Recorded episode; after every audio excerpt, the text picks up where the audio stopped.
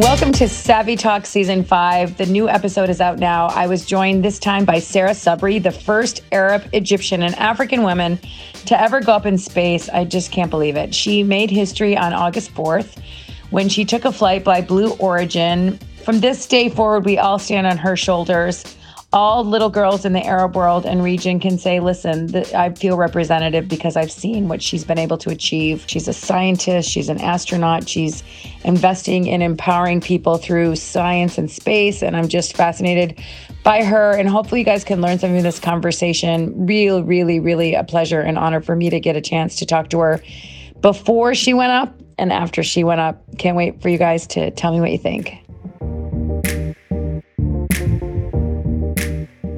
It's so nice to meet you. I, have never spoken to an astronaut before.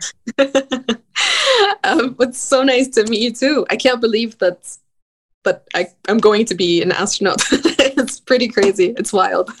I am so proud of you. I think all Egyptians are proud of you as well. But let's start from the beginning because it's our first time meeting. We've been chatting for a while. I heard about your story from Karim Gamroor, and I'm just like in awe and inspired by your journey but now that I have you with us and all my listeners, I want everyone to hear. So, what's your story? Where did you start, and how did you become interested in space? Where did you, how did you get to this point today? oh, yeah, thank you so much for having me, and it's so nice to speak to speak to you finally face to face. Well, I mean, over the phone, but yeah, like hopefully one day face to face in real life. Inshallah, very soon. Yeah. Um. So I'm so I'm an en- engineer by training. I have a bachelor's in mechanical engineering, a, a, master's in biomedical. I grew up in Cairo, Egypt. Um, I last year I became Egypt's first female analog astronaut, and I'll explain a little bit about what that is. And then now I'm about to become the first Egyptian to go to space. That's incredible. oh, were you always fascinated by space? Like what what caused you to want to be an engineer and then what got you into the bug of, of, of space? Um, so I was always really interested in physics and and, and trying to understand things that seem complicated. So I was always wondering like how things worked, or and that's how I became an engineer because I just wanted to understand things or try to solve problems that we had. And I always thought of myself wanting to be, you know, you know, when you're a kid, you want to be like an inventor. You want to invent like an out like a, a, toy or you know something like this. And it's just like i think it just started from my curiosity just as a person.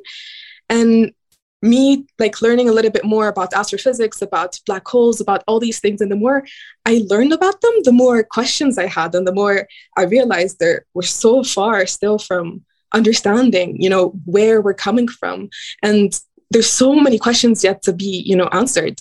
And i decided and that's the moment when i decided okay so i have this training i have these skills that you know from education from um, you know what makes me me just my curiosity. So why not try to use that and help out in space exploration and understanding what where we come from or in pushing humanity forward? Because i think personally space i'm very biased but i think the space field has the most impact on us has as humanity as a whole more than any other field. Because that's the one you know that's where we're coming from and that's where we want to like this is where touches everyone's life basically. Every single person's life in the world you know? 100%. so what about your upbringing with your parents? Like got you into this curiosity space like curiosity as like it, was it the culture at home where you guys were like it, they were they instilled that in you? Or was it a school? Was it a person? Was it someone that you were inspired by that made you curious about space and the planets and where we come from and all that stuff? I think it's a mix of everything because i think we're all every single one of us you know has like went through specific has their own journeys, you know, from the people they've met, from their cultures, from where they grew up, from, you know, their environment, their surroundings, the, their travels. So it's, I think, a combination of everything. And my parents were very supportive. And I think my dad also, because he was never differentiating between a man and a woman. So he never said, okay, because you're a girl, you're not going to be capable of doing this. And if you're a boy, you know. So I think that helped a lot because he made me believe that no matter what I do, I think I can do it. So I'm not less capable just because I'm a girl, but it was quite the opposite. He was pushing me more. And my mom also, she um, she graduated from Lebanon, so she's Lebanese, and she was one of three women in her electrical engineering in, oh, wow. in her university. And that was, you know, I had these to look up to. You know, I had my dad who believed that like girls are no less than men, and then I had my mom who also was breaking barriers as when she was growing up. So I think having them to look up to helped me a lot and me believing in myself and me being, you know, pushing and not really of being afraid of taking risks, I think. So you have a company, you're the CEO of a company. Tell me what your company does and how did you even get into that? Like where you I'm going to be an engineer, I'm going to be in this industry, I'm going to start a whole company focused on exploration. Yes. So I have a company. It's called the Space Initiative. We're a nonprofit company. And what we're trying to do is make space research and space education more accessible and to provide more opportunity in the field. Because when I started getting into the field, it was very difficult because you know in our side of the world so in in in, in europe and in egypt if you don't have you know a european passport or, or a, a us passport the opportunities are very limited and accessibility is also a big issue because of the laws that exist. So and it just for me I, it was it, it, seemed like something that's okay so it was really difficult for me to actually get into it to learn about it and it, there wasn't any there weren't many opportunities to know to work in the specific research. And because i'm a researcher and i an engineer i wanted to work in this but it wasn't just available for me. Available. so i decided yeah so i decided that okay let's why not do something about it? And why not make it easier for others? Because space is so important and space is the whole field has so much you know that we need to work on. And we need to involve others from different parts of the world because with their different you know backgrounds with their different skill sets they bring a different perspective. And i think we need to have this different perspective and also add it onto the like all sides of the world. So not to have like only one side of, uh, of the world working on this, but also have a different perspective to work on these problems. I, I, love it when you said that uh, if we explore things in space, we'll learn a lot about humanity and each other. And I just remembered a couple weeks ago it was the that they released the picture of the the Hubble space station released the picture of the universe, and I saw everybody posting it on social media, and everyone's like, wow, this gives you a lot of perspective of how small we are and how we don't know what's out there and how we are so involved in our world, but really we're part of this huge humanity. And and I know I want to hear what was your reaction when you saw those photos? Honestly, I was in awe for the for a few days afterwards because it really does put things into perspective. You does you do like because you you it's hard for our brains to grasp the scale of the universe. But when you see an image and when you realize because yeah. of, you yeah. know, yeah, we are so insignificant. But then when you sit down and you you think about that, we need to we need to talk about it more. You know, we need to really we need to have it part of the conversation to for us to all be aware of that because it's it's it's us like this is humanity. We in the timeline of the universe we are very very tiny you know? And i think we don't realize that. And i think having this perspective really helps you in your personal life because whenever you have you know instead of focusing on maybe materialistic things or on you know small things that you can you know you can try to work through i think having this perspective helps you process these things as well and helps you realize that like we're all in this together. Like we're all humans you know? And i think having this realization also unifies us as humanity and not and maybe hopefully one day shift the perspective of having these divisions between countries because that, that to me doesn't make sense to be honest. Like having those lines on the borders like this is something that is yeah. Um so maybe one day like if we think about this enough if we really process the idea that we're all on this planet together and there are no there should be no differences. Maybe one day this is actually going to bring so much good you know it's going to push humanity forward. Just this change in perspective just realizing how small we are in the scale of the whole universe. You're having a big role in that So tell me, how did you get selected by Blue Origin? And tell me about Space for Humanity and what work you do with them. And tell me the whole process. Like, how did you do? So, Blue Origin, for those of you listening, is Jeff Bezos's company, which he's basically investing a lot of time and money in sending humans into space. Tell us a little bit about Blue Origin, how you got selected, and about Space for Humanity. Yeah, of course. Um, so I applied to Space for Humanity. So it's the Citizen Astronaut Program with Space for Humanity, um, like a while back. And so Space for Humanity is a nonprofit company, and they're trying to democratize space for everyone. And so they what they do is they send people to space and they choose them, you know, based on several criteria. So they base, choose them based on leadership capabilities, on uh, global impact uh, potential, on the work that they're currently doing. So with Deep Space Initiative, because I'm I've been working on trying to make space more accessible. So my mission with Deep Space Initiative, you know, corresponded with their mission of making it accessible. So I think um, that probably played a role in why they chose me. And so I applied to this program. And you know, when you apply to things, you don't really think because so many people are probably going to apply. And it's just like the thing that you just apply to, and you don't really think much of it. But then when I got the call, it was just a complete surprise. And I still, to this day, can't even believe that they chose me. And they chose me out of 3,000 applicants. Wow. So it's just, it's just insane. And it's just, I still can't believe that. But I'm just so honored and so grateful and just so excited to you know to do my best to use this um, you know use this experience to for the for, for for humankind. Because what they're trying to do is they're trying to train you before you go on this mission and to experience the overview effect. And then because and then they train you afterwards. So there's this prep and then you have this experience and then you have an integration period and what they do is that they want to, at the beginning, prepare you to be able to really absorb those few minutes that you have looking down at Earth and really looking at our Earth from space. And then this is called the overview, overview effect, which I'll talk about a little bit. Yeah. Um, and then afterwards, I continue training with them on, and they give me tools to be able to integrate that. And I sign a life and leadership agreement with them and to commit to using this experience for Earth. So their slogan is to space for Earth. So they are sending people to space for the benefit of planet Earth.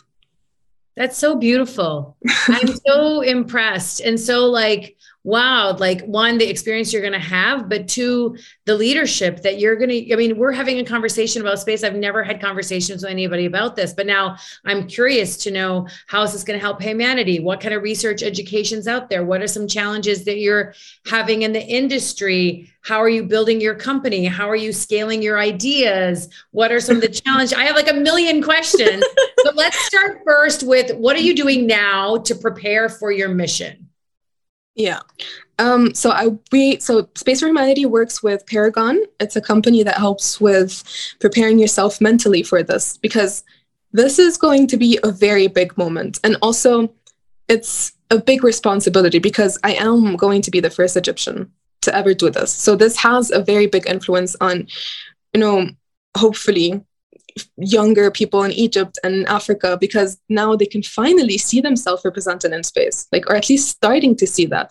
So, this is something I never had. And to me, this is really, really important because you hear those stories of you know people choosing their careers just because they saw this one article of this one person that grew up from in and you know they grew up where they grew up and they're just like they're set and they're committed and they're driven for the rest of their lives. So i can't even imagine the impact that this would have. And it's it's a lot you know and it's really important and it's it's it, it really touches you know it touches my heart because i i understand how important this is.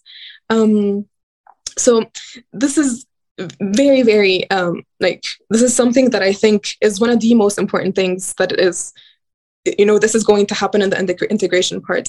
And then to prepare right now what i'm doing so i'm going to the astronaut village tomorrow. So they're going there they're going to prepare me physically for the for the flight uh, to sit on the rocket and send me to space. Um, but right now with paragon i've been working with them for a couple of weeks now and they're trying to prepare me mentally. So i do a lot of breathing exercises on trying to control my emotions, trying to, you know, calm myself down, calm myself down because of course, you know, having this responsibility comes with a lot of you know, of course, it could add a little bit of anxiety, a little bit of stress. Sure. So we need to be able to deal with that. So I've been, and honestly, this training has been transformational for me because, of course, with the media attention, and of course, it, like it's never going to all be all positive because this is just how the world works.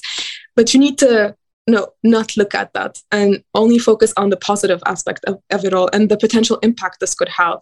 So paragon helps you with that. They really help you to deal with all of this and to really prepare yourself that when the moment comes when i'm sitting in this capsule on the chair when i know that this you know controlled explosion is about to happen and i'm just sitting there i need to practice the feelings that i would feel now and try to as much as possible control them and replace them with emotions that calm me down so that when I'm in space, I can, when I'm looking at Earth, I can really use it and I can really absorb the experience and not just, you know, look at it or, um, and not really make, you know, take it in as much as I can.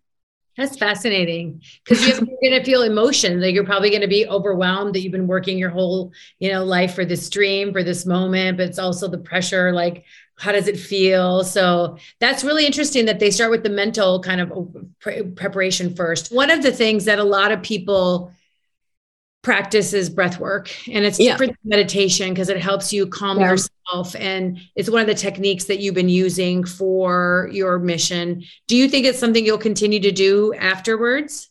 Definitely. It really does help like because you're really trying to control your breath and really use that to control your thoughts. And what we do is try to you know do uh, one type of breath and you do it for some time. And then you you know you try to put yourself you know you try to visualize yourself doing something that might be st- stressful because you want to practice that feeling.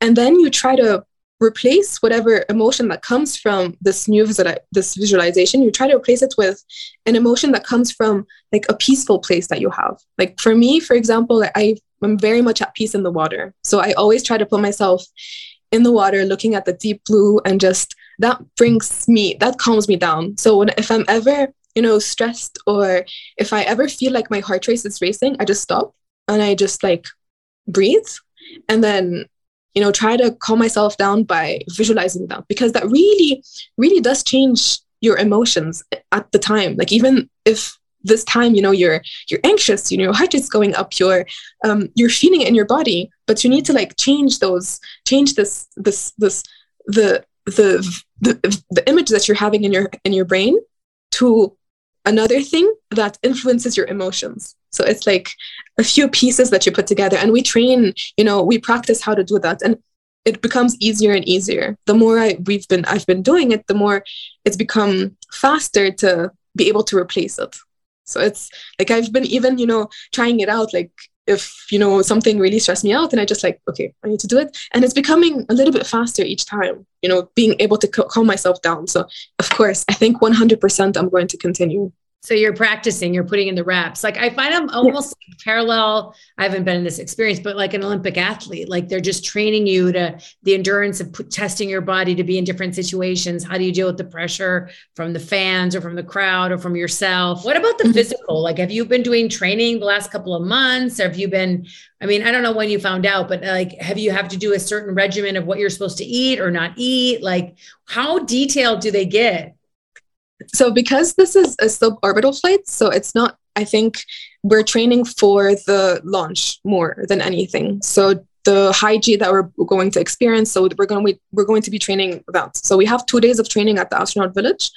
Um, and for me personally, I have been training for, you know, even though I know Egypt doesn't have an, a human space lab program, but I think I was preparing myself anyway, just in case, just in case the day comes, you know, and I'm helping the Egypt, you know, trying to make that happen. So I kind of like, I'm doing my best, you know, because I always think that even if the opportunity doesn't exist like try to create it. So i've always been you know have had this mentality. So i have for the past few years been trying to train myself um, physically and mentally. So i did this analog mission which is basically a simulation on earth where you pretend you're on the moon for a couple of weeks and you do all the activities that an astronaut would on the moon. So you wear your spacesuit, you collect samples, you test out emergency, emergency scenarios, you only eat freeze dried food, um, yeah. You have no access to daylight.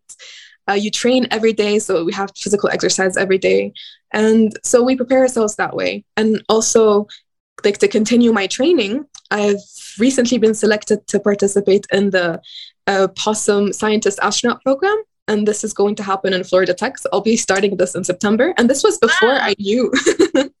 yeah, and this was before I knew I was going to space. So I had to message them and be like, oh, so I can't really attend the webinars because um, something I'm going up on the Blue Origin. yeah. um, what do you think the blue the overview effect is going to be like, or how you're going to feel after? I can't wait to ex- really experience it, but I think, you know, I think I'll have to wait and see. But uh, to me, how I think it's going to be is I think it's going to be uh, more of a psychedelic experience because as, as humans, we haven't biologically evolved to experience this. So I think there's going to be I think it's going to open my perception of the world and really change me at my core because have we're not we're, we, as humans we haven't evolved for this we haven't adapted for this so and when you look at earth from space you just see this fragile rock in in the middle of outer space and it's all black and you just see this one blue rock and where everyone you know is and everything you've ever experienced is rooted in. So it just, I think there's, it would be really difficult for it not to change your perception because even thinking about it, even when you're here on earth and you try to visualize these things, it does a little bit help with, you know, changing your perspe- perception of things. But if you're there and if you really see it, and if you look at Earth and you don't see those lines of divisions on the map, you don't see, you know, countries you just see everything as one so i don't like it's really hard for me to think that it won't change you know the person seeing this. So i think it's really going to change me at my core. Who how many people are going up on the mission with you? Six in total. We're going to be six. And who are they? Do you know did you meet them? What's their stories? I've only met them once virtually. Um, it was the day they told me the news. Um, but I'm going to see them tomorrow. So How did they're... tell you the news that you got it? Sorry? How did they tell you the news that you got it? Oh, it um it was it was like it was actually the day that day it was after, right after we had our first successful international moon day event that i was helping organize with the Egyptian space agency and some of the speakers that we had um, we invited the astronaut, spacex astronaut Sian proctor and christina korp who was buzz aldrin's manager and we were sitting together in an in-person meeting um, after the event. And then I had to, so Space for Humanity asked me to hop on a call, in a, in a call. So I left the meeting to like to take the call with them. But everyone in the meeting could see me through a glass window. So when I got the call, everyone could see my reaction. Oh wow. So, so as soon as I went back into, into the meeting, because Sian got the same call last year, so she automatically asked me if I'm going to space, as if she knew. It was really crazy. And she and I, I couldn't believe, I can't believe that my answer was I'm going to space. It was just mind blowing. And the crazy part is, is that when she got her news, because they have a Netflix documentary, The Countdown, that they made, and it's beautiful. Highly recommend watching it. And I cried, you know, during the the her getting her news. Like every time I, you know, see her episode, you know, see that scene where she gets her news and you know her her emotion. Like I cried when she got her news, and then a year later, she was sitting in the room and she teared up when I got my news. And it was just what like what are the odds of having Sian in Egypt while I got my news? And it's just to me, I, feel like the universe is just like I don't know. I, I don't understand it. it's just crazy. So does anyone have a video of you seeing finding out? Did anyone record that? Yeah. Yeah, they do. Space for Humanity uh, posted it actually, and you can see in the video um, me like taking the phone and going back inside and being like and Sian asking, "Are you going to space?" You can hear her, and then I say, "I'm going to space." So you see them a little bit um, there. what has been the reaction in Egypt about your news? Um, like in general, with yeah, everyone in the like, public. Yeah, people reaching out to you, the public, anybody um, interesting. It's been like I, it's it's been amazing to be honest. The amount of support I've been getting because I think it's I think it's also a win for Egypt because now Egypt finally has someone that represents them in space. So I think like I hear also a lot of moms sending me, so oh my daughter, she's five.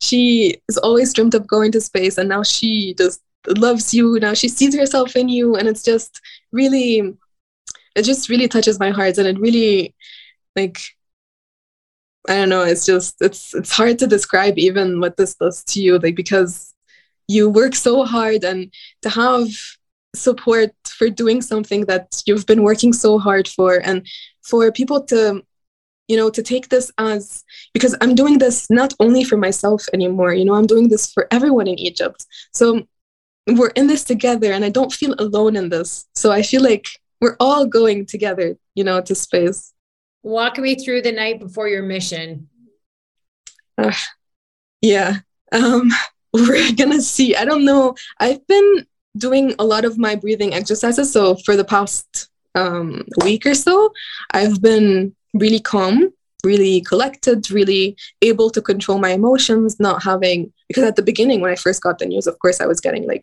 a lot of anxiety. um, but now it's been a lot better. And I think I have a couple of more days before my launch, and I'm hoping to keep my my calm. And part of the training that I'm doing is to know what you want to feel like, um, and you write it down. So I know what ideally I would like to feel like, you know, the day of my launch, and hopefully the day before my launch, I would have the same calm and the same trust in the process and the same, you know, um, yeah, just I think all I want, like, I just want to feel at peace with whatever happens because, of course, it's not without risk. You know, it's not the easiest thing to do.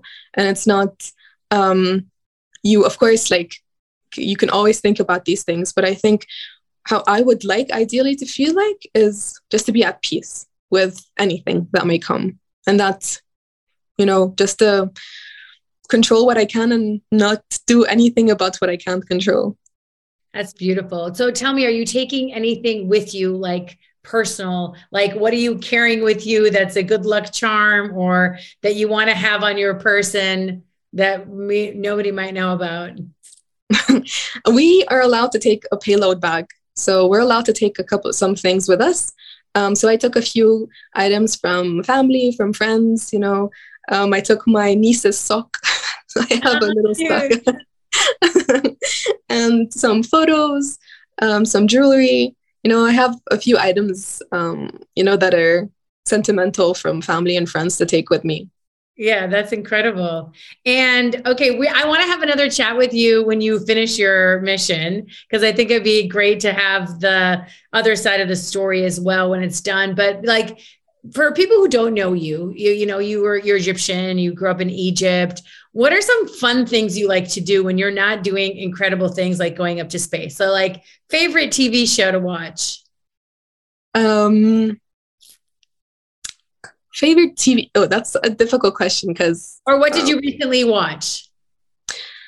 I do like rewatching shows because you know when you know what to expect, you don't really have to pay attention too much. And because I don't have that much time to watch things, and it just calms me down, you know, to you know watch something that I've seen before. So I'm currently rewatching. it's a show called Grace and Frankie. yeah, that's really good. That's a good show. What about like podcasts, uh, meditation apps, uh, music? What what do you like to listen to on your AirPods or your headphones? Um, I listen to um, like a mix of different things. So I have it's not really mainstream that what I listen to. Um, I listen to some piano music a lot. Uh, I like that. Some classical stuff. Some um, feel like my SoundCloud knows me better knows me better than I know myself. So a lot of um, some electronic uh, stuff. So it's a mix of things that I listen to. Favorite place to travel to? Ooh, I have a few favorite ones. I loved Madagascar. I spent a lot of time in Madagascar, and it's just it's it felt like home when I was there, and it's just a place that I would love to go back to.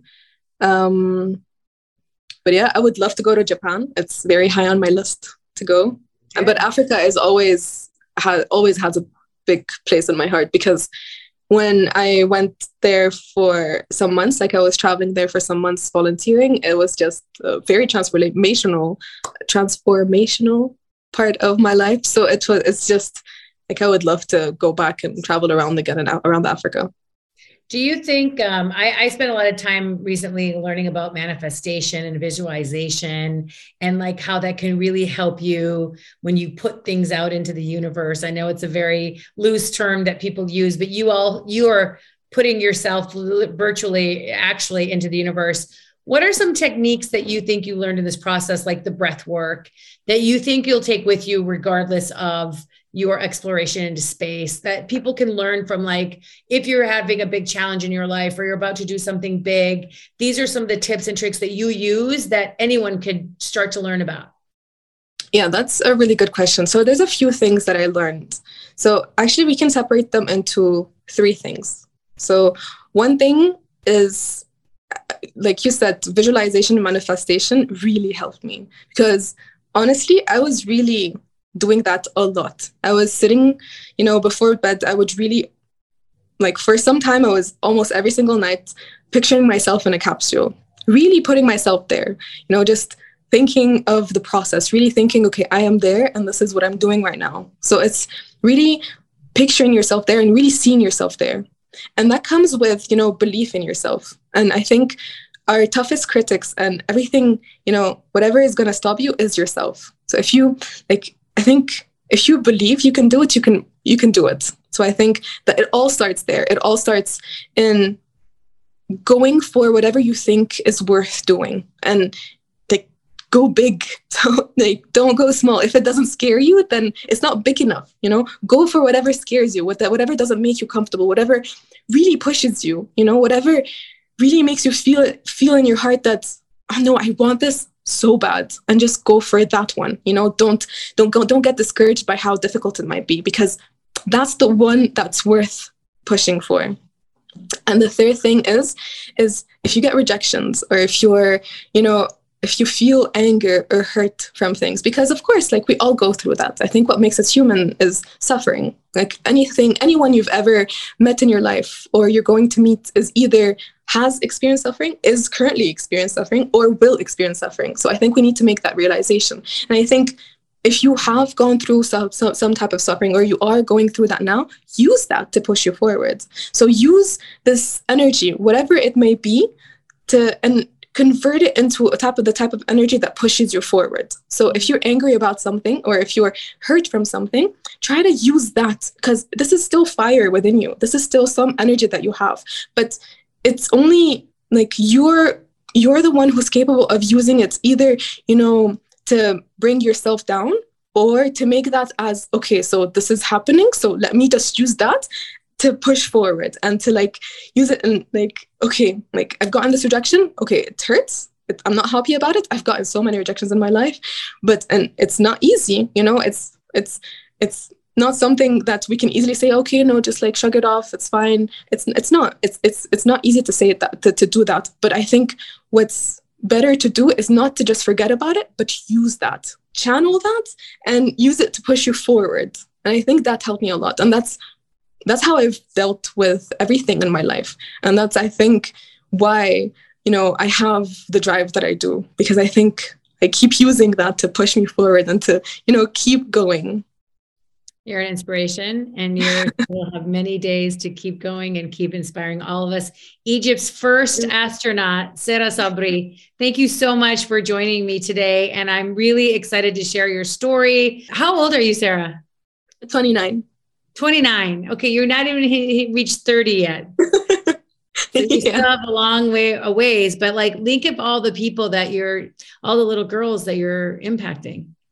Yeah and that really you know that really touches me and that really gives me goosebumps so yeah thank you so much happening. And are you the first Arab woman to go up into space? Yes, I think so.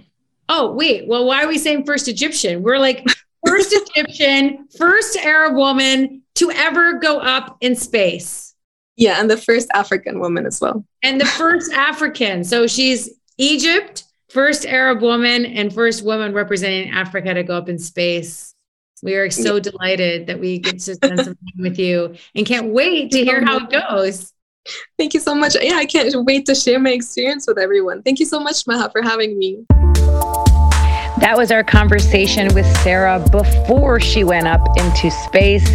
Stay tuned now for the next part of our conversation where she tells me what it was like when she came back to Earth.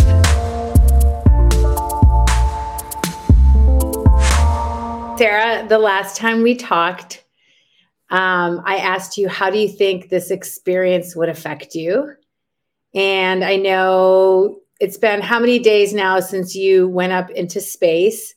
But can you describe to us what was the experience and was it as you expected? It was not what I expected. It was a lot more emotional and powerful, I have to admit. Um, yeah, it's been 20 days now and, and I'm still processing everything. It was really weird for the first, I think, week or two weeks. It was very, very strange. I mean, it still is, but I think I'm learning to adapt to this new reality now and putting it into words has been really, really helpful. And I'm really excited to share more about this experience and about the overview effect and about the process I've been going through to really um, train to how to integrate this. Um, to okay, well, well, let's start from the beginning. Yes. What? How did you start your day? What did you eat for breakfast? Walk us through the whole day. the day of the launch. Um, so I woke up and got ready, um, you know, just as if it was a normal day, knowing it wasn't really a normal day, but I was trying to keep calm and to really, because um, we trained very, very well for this. So you're really, um, for the, the, few days leading up to the launch day, we were training so much. We had super long days. We were always going to the training center, always being on the capsule, simulating the mission again and again and again. So it felt like almost okay so we're gonna do it but now it's real. So it was the most exciting thing that i've ever experienced. So in the morning i got ready had some coffee had breakfast which usually i don't really eat breakfast but i felt like i'll eat breakfast. you have to eat breakfast that day. Breakfast is the most important meal of the day. Yeah. So we had breakfast. Um, then we I talked with like the some of the crew members we um so we all kind of you know looked at each other with excitement and kind of like sitting at this dining table kind of thinking okay so this is really about to happen. And then we were told we had our families and friends that are going to come. Um it was really dark in the morning. It was really early in the morning so it was pretty dark still. Um and we had buses coming in from van horn and from um can't remember where the other place was, but like from around Texas to bring in our families and friends just to kind of say hi to everyone and bye to everyone at the same time. And uh, so I was really excited to see everyone um, in the morning. So I was looking forward to them coming. And then when they came, it was so nice to see everyone, to hug everyone, and everyone was getting really hyped up and getting so excited about what's about to happen. So it was, a, it made a big difference seeing uh, family and friends that day. So they did such a good job in allowing us to, you know, have this moment with them and just kind of chat. Everyone gives you some stuff to take with you to space last second of course. So i had just a bunch of bracelets. Um, but I'm, i was very happy to do that and um, so yeah, then it, time came for us to head to our training center to start getting ready. Um, so we had to say bye to everyone. They, I guess, had their safety briefings and stuff, and then we uh, astronauts went to the training center. We had like our last briefing, um, our last uh, warning to go to the toilet. We put on our suits. Um, then we got like then it seemed real and also Coby. So Coby is um, he he's one of the founders of Dude Perfect. So they, he was thinking to do uh, one um, like trick shot, you know, in our time in zero G. So he had like a box of little toys of things to take with him to space, of like to choose which ones it would be possible. So he had like this really tiny uh, ping pong racket and ball. So we stood like we have this big meeting table in, our, in our astronaut training center. So we and myself and another astronaut we kept playing ping pong. That's so funny. So there's a lot of photos of just just playing ping pong before launch as if it's like normal, and we're just trying to kind of like pretend like it was a normal thing. Um, and yeah, so that was really fun to kind of just like get us, you know, uh, relaxed a little bit and just kind of playing around. And then we got on in the cars and we drove. We started driving to the launch pad and on our way, so we had like this road where we had family and friends with the bells saying goodbye to everyone. So that was really, really nice. Also seeing everyone. And in the cars, we had music playing just to kind of get us excited. And I'll never forget driving past the rocket and seeing it and thinking in my head, oh my God, this is going to be my ride today. Like this was such an insane feeling, and it's also so crazy to actually put myself in this the moment right now again. And I I remember just looking at it from the window and thinking, how is this? Like I have never felt this much excitement in my life. I think it was just a big moment. Yeah. And so you guys, I was wondering, like in the car, was it quiet? Were you guys praying? Were you meditating? But you're like, music was blaring. What was the hype song? Um, I, I we had because our crew our crew was called Titanium Feathers, so we had um a couple of songs that our crew member seven Sarah was had prepared. So that was really like some songs to get us just hyped up, and then we had also Titanium. Titanium, love that song. yeah, so it is a hype song also. So that played. Yeah that was really cool. And we were in two cars, and I had Coby in my car. Um, so I was just kind of like holding his shoulders and telling him, "We're doing this, we're doing this." And I just like he's sitting right in, in the in the in the front seat, and I'm in the back seat. So I'm just holding his shoulders and like kind of like shaking him because we're doing this. And um, so yeah, when we got there, we went up the stairs. We did everything that we were prepared to do. And then we sat on the, cap- the capsule, and then we had to wait for some time and we kept like as a crew we kept talking to one another always making it you know always having an open communication with always which helped a lot because you never really felt alone. You, we knew that we were all going through the same thing. And leading up to this moment with my paragon training because with space for humanity so they collaborate with this company called paragon that prepares me before and after um, you know the trip to space and they had me write down what I wanted to feel in that moment, you know, sitting on that capsule chair. And what did you write? I wrote that I wanted to feel um, at peace with whatever outcome comes, because of course it's not without risk. You have to make peace with wherever it might go, and also being trusting of you know this this rocket. And I did feel that. I felt very trusting of the rocket. I trusted it more than I trust airplanes, to be honest, because you're so wow.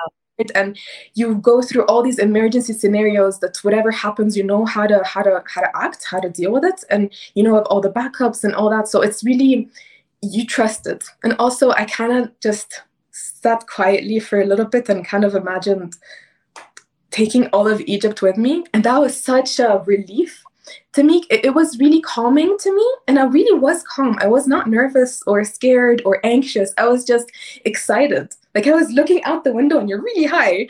Um, you're sitting on the rocket so you're looking out the window and you're pretty high and you're seeing the sky and you um, i was also on crew i was astronaut number one so i could see still the launch pad. Um, and i was seeing you know the technicians kind of like prepare stuff and our crew member seven sarah also preparing things and like finalizing things. So i so it was just you know, these few moments of, okay, we're about to launch the space right now. and um, and then we did, you know, we had our countdown. We had, you know, those seconds of, you know, the engine kind of the ignition, the the it's you know the sounds of the feeling, the, the everything, and then you literally launch up really fast, and it it was it was incredible. It was you know, this is all the things that are leading up to it, but just incredible to be honest. Did you feel like a like you got pulled or you felt a jolt or did you feel like in your chest or like did your stomach drop at any point where you just like i don't feel that good. At any point or was it did you have to rely on the breathing exercises? Like um, so we do experience high Gs. So at some points when, um, like before MECO, so before main engine cutoff and after separation, you do experience some, uh, like up to three Gs on your chest. So three times your weight on your chest. So that gets pretty uncomfortable, but you know like that it's going to pass. And you, you, so you kind of know that it's only temporary and because um, you also like have simulated it several times so you know how long it should last so you kind of like expecting it to okay so it's going to be a few more seconds and then it's going to be done. So and then you reach zero g and you're weightless. Like it's it's not you're not in your body anymore almost. And the thing is like you get lifted off your ch- your your seat a little bit and so you unharness and you're just you're it's really such a crazy feeling and it's hard um, it's unlike anything you know? I would expect that it would be a little bit like underwater where you're buoyant but in buoyancy you still feel a lot on you right? So it's kind of still not the same thing. It was very very different. And yeah and we had our whole zero g plan. So we did this formation which i believe is the first formation to be done in space. So you know how skydivers do formations and stuff.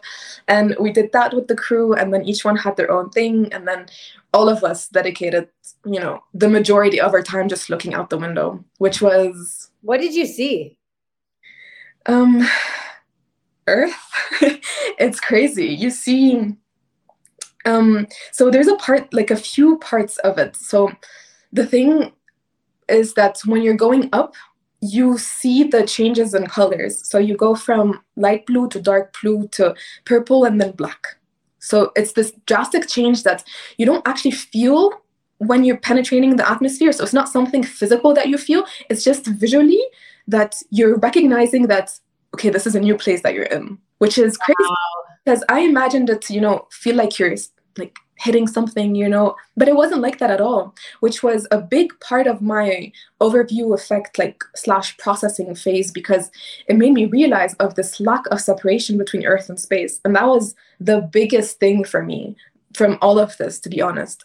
And um, you see Earth and so bright, like Earth is very bright. It is? Yeah i mean for me at least like i saw that earth was so bright and also i had some time like at some point i had the reflection of the sun on my side so it was just so bright and it's just emptiness around it and it was just like it's forever going to be imprinted in my head like for so long and like you keep seeing it again and again it's just so big and it's mind-blowing and i think like before I think we haven't biologically evolved to experience something like this. So it's really hard for your brain to really understand, to, to, to, grasp the extent of like this.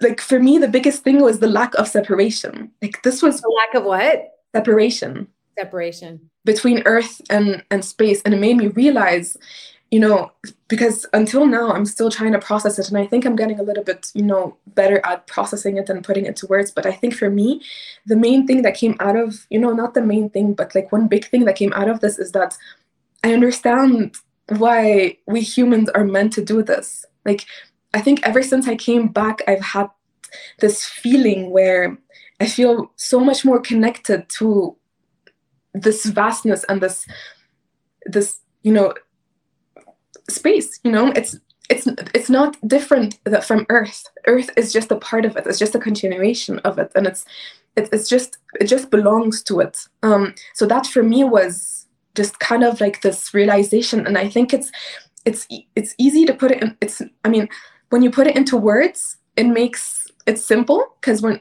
i mean it, you're just making one sentence but then it actually in my head it just feels very different and everything that I do, you know, when I look at something or when I look at, grass or when I look at, you know, some trees or every time I look at something, I'm kind of seeing it a little bit differently now. Like I get this weird feeling that it's the same thing that I've seen before, but it feels different.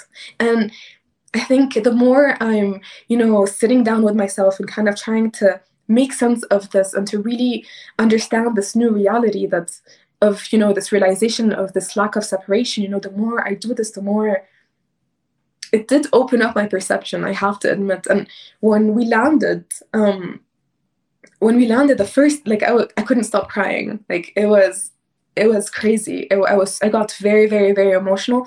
And the first thing that I said was, was that it's right there. Like space is right there. It's not it's not something because we always imagine okay the, the sky you look at it from earth and it's just so big and you can't really see space and you know and the space is so the universe is so big so you always think that it's so far away and that earth you know is a separate entity from it but it's really not. Like it's really not. really, really not. Um so, yeah, so, so what sorry i just want to listen, listen to you all day but i want to ask you some questions. No. so a couple things. One of one of them is like would you do this again 100%. I cannot wait to do this again. And would you say, because you talked a lot about the separation, so what changed you the most from this experience? Um, it's this understanding or this realization that Earth is not separate from space. I think that to me was a big, big thing. And also, before getting going into this, you know, you read a lot about the overview effect. You try to you understand other astronauts' experience of this, but it's not all the same. No astronaut not two astronauts experience the same thing you know? So i think i at the beginning i thought oh maybe like one of the things that i should be feeling would be the fragility of earth or you know the the, the lack of borders. And that's what i thought it would be like right? And i think that hasn't changed. I still truly believe that with all my heart but i'm trying to kind of understand what has changed you know? Because from this my personal experience what has changed is this new thing that i realized which is yes there are no borders yes this is something that i'm mm-hmm. I have dedicated my life for you know just er, trying to erase these borders and i will still continue doing that for the rest of my life but i think there's this new thing that just kind of blew me away and it's it's it's crazy it just it just it's so fascinating to listen to like you before and then it was live stream so everyone got to watch it. I watched it. We all watched it online. I don't know if you know how many people were watching it from around the world but i'm sure a lot of people from egypt were watching it because i saw a lot of people post. What do you think that effect had on little girls or little kids in the arab world? Like this them seeing that like now that you've done it what kind of a perception do you think you've changed or feedback that you've gotten? I think, or at least I hope now, people in Egypt and in the Arab world and in Africa can think that things are possible now, you know, because this is the first time that something like this happens to, you know, someone that is like them, that grew up in the same places as them, you know. So it's a new thing that is i think hope i really hope that it brings this new sense of possibility you know this new sense of okay so she's she did it so so can i. Now i can do things. I can you know work hard towards something and actually achieve it and not listen to whatever anyone tells me in my country that of the lack of opportunity of not being you know of not being able to do it just because of this and that you know of just not listening to all this and going for it and really believing in yourself and kind of pushing through yeah, I think one thing we struggle with a lot is self doubt. So we always like, you know, I mentor and talk to young people all the time, and they're like, they feel like, oh, that's something that other people do, not that we do. Yeah. So now you having kind of overcome that and just your whole message of hope is a really important one that people need to see. Like everything is within reach if we just really put ourselves in the position to to get to those opportunities and i think that's really really important. What did you um, what did you prepare for that you didn't use on the mission? And what did you not prepare for that you wish you would have known about before? That's a good question. Um, so i'll start with what did i prepare for and didn't use? Yeah so I prepared. We were. I was getting prepared mentally with Paragon, and then physically with Blue Origin. And I yep. prepared so much, and I think it was necessary to prepare for all these different scenarios. So I think it's a good thing that we didn't use them, but um, it was just necessary, and I think it was really important to do that. And um, as to what I wish I had prepared for was, I wish I slowed down a little bit more Like I felt like when it, the, when the when the time came when we were in zero G, I was really rushing to get out of my seat as quick as possible, and I had trouble kind of unharnessing just because I was kind of rushing it. And I wish at that moment that I was just slowing down a little bit more and not being, you know, not kind of like looking at the clock and just being like, oh, I have to be, I have to be fast. So that was one thing that I wish I kind of, you know, knew that I would. Um, I wish I had prepared myself that I would be a little bit, you know, not nervous, but a little bit like like rushed with myself that I should have calmed myself down a little bit and been like, okay, we have some time. Like I just need to slow down a little bit and not kind of like not rush it. Um, so that was that would be the one thing that I wish I kind of, you know, um, yeah, did. I love that. I think one of the things that um, perception of time is something like we just don't understand like how long did it take you to like go up and down and like did was it fast? Did it seem like a minute? Was it slow? Like how do you think your perception of chi- time was impacted during that experience?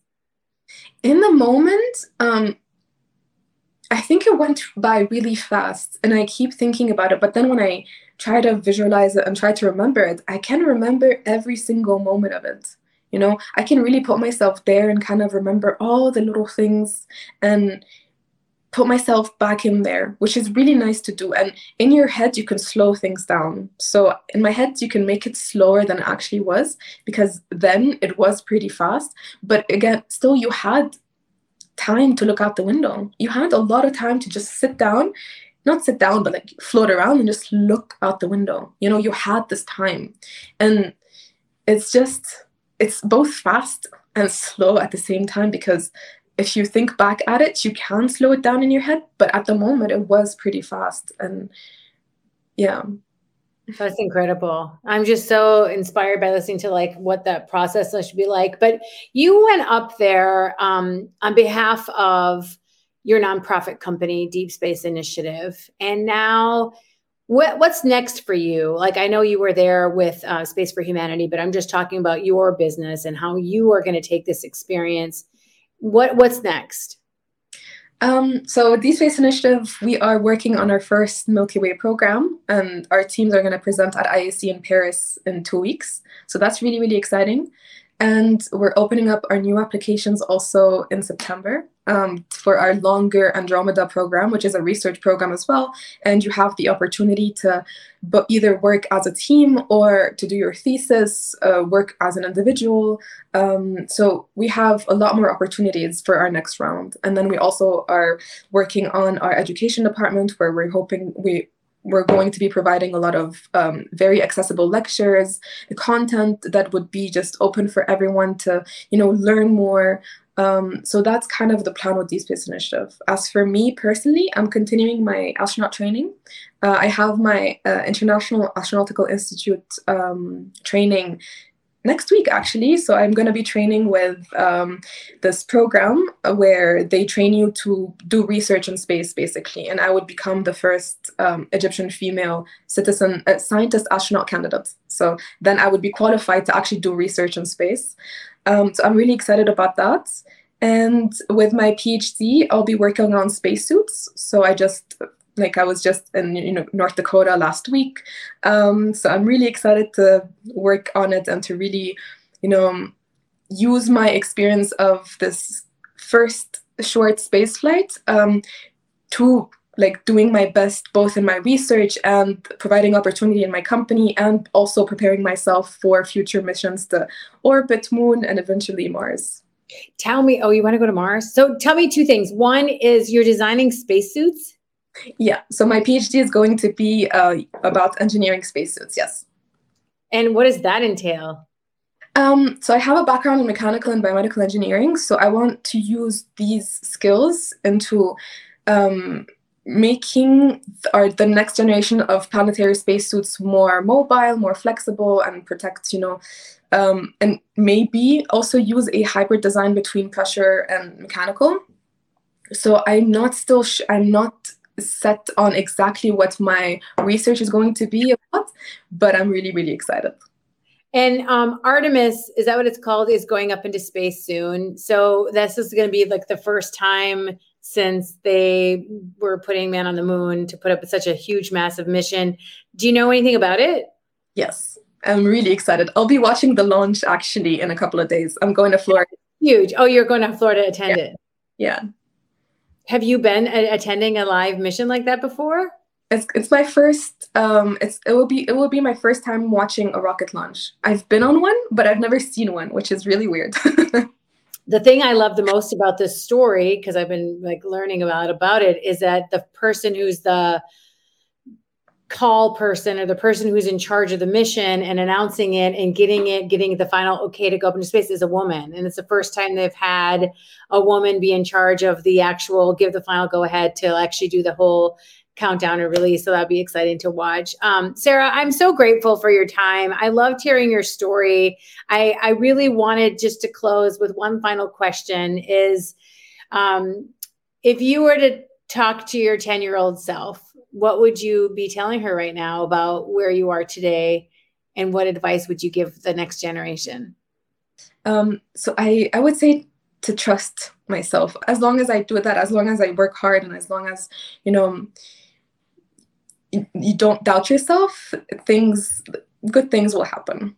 And if i were to tell anyone you know any give anyone advice i would say do what you love. I think that's a really really important thing because i think you know, we always try to look at the outcome a lot of the times, you know, and I think also working in the space field, I think a lot of us want to go to space and it's just an incredible thing and it's an incredible dream to dream.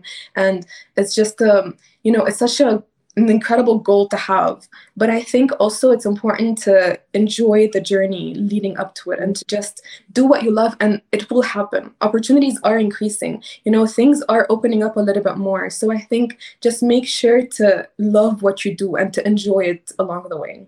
That is such a terrific message. Don't just enjoy the outcome, think about the process, the journey and really enjoy each step of it because that's the real fruit of the labor of getting to achieve your goals. Sara Sabry, thank you so much for being a guest on the show. Thank you so much. You take care.